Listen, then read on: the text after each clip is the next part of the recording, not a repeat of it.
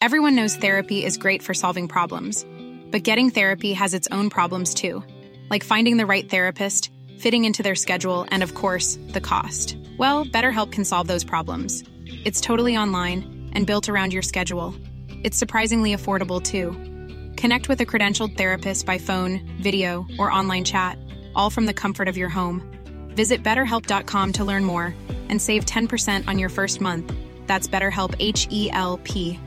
Planning for your next trip? Elevate your travel style with Quince. Quince has all the jet setting essentials you'll want for your next getaway, like European linen, premium luggage options, buttery soft Italian leather bags, and so much more. And it's all priced at 50 to 80% less than similar brands. Plus, Quince only works with factories that use safe and ethical manufacturing practices. Pack your bags with high-quality essentials you'll be wearing for vacations to come with Quince. Go to quince.com slash trip for free shipping and 365-day returns.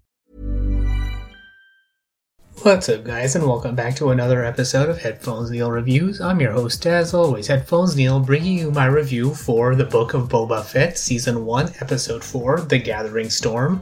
So, in the continuing progression of better and better episodes for the Book of Boba Fett, this is, of course, probably the latest in the greatest line of episodes. They continue to fill in the backstory for how Boba Fett is, I guess, becoming the ruler of Tatooine, and then um, how he meets up with the Mandalorian, which I'll get to in a little bit.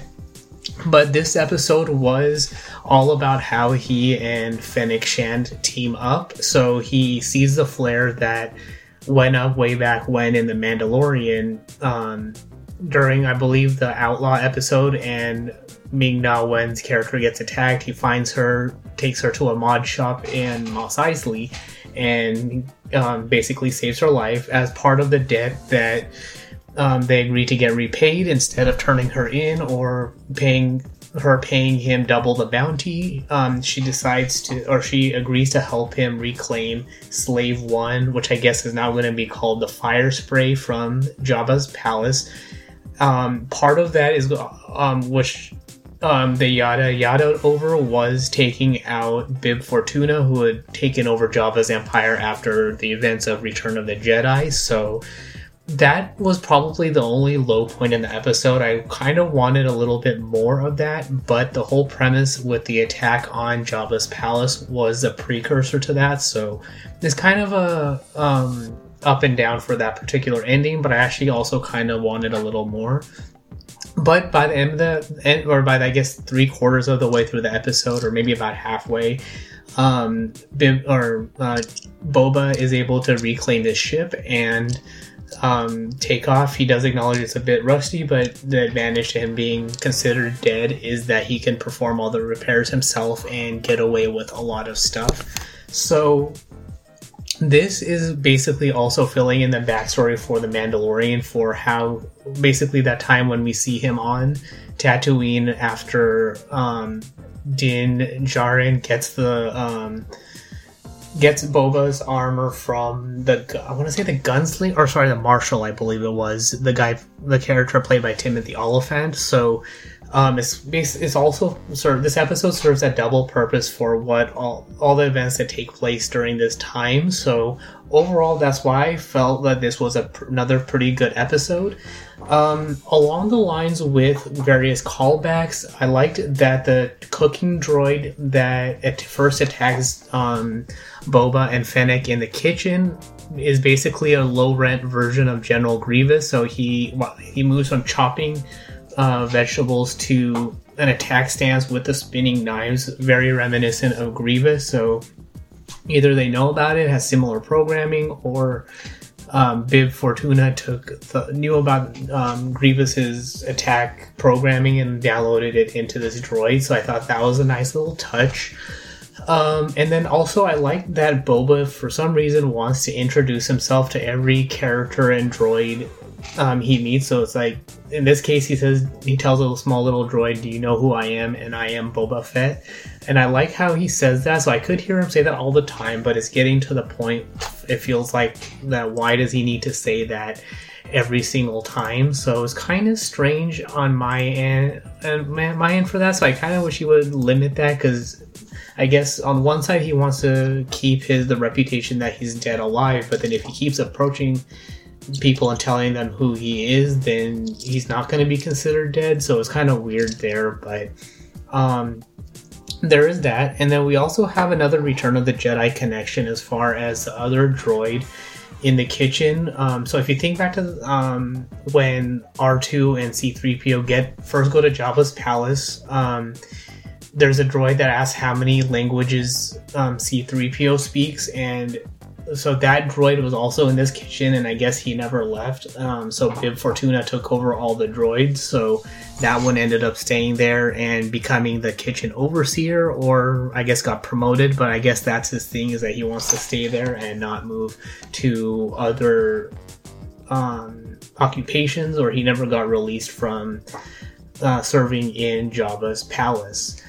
Um, and then the final thing is when we close out the episode and um, Fennec and Boba are talking about building up an army. Boba says that he has plenty of credits to hire who he needs.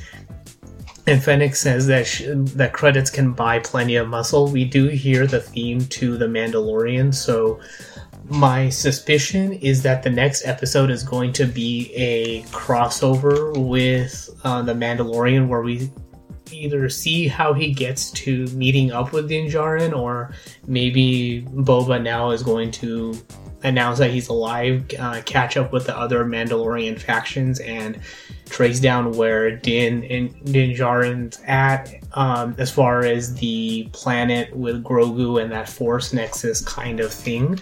Um, so that's really all there is for this review. Overall, a very good episode. Um, I like the attack on the palace. Um, I like that he now is te- how he teamed up with Fennec and how she wants to go along for the ride, and that their debt is paid. Hey, it's Paige DeSorbo from Giggly Squad. High quality fashion without the price tag. Say hello to Quince. I'm snagging high-end essentials like cozy cashmere sweaters, sleek leather jackets, fine jewelry, and so much more. With Quince being 50 to 80% less than similar brands. And they partner with factories that prioritize safe, ethical, and responsible manufacturing. I love that. Luxury quality within reach. Go to quince.com slash style to get free shipping and 365-day returns on your next order. quince.com slash style.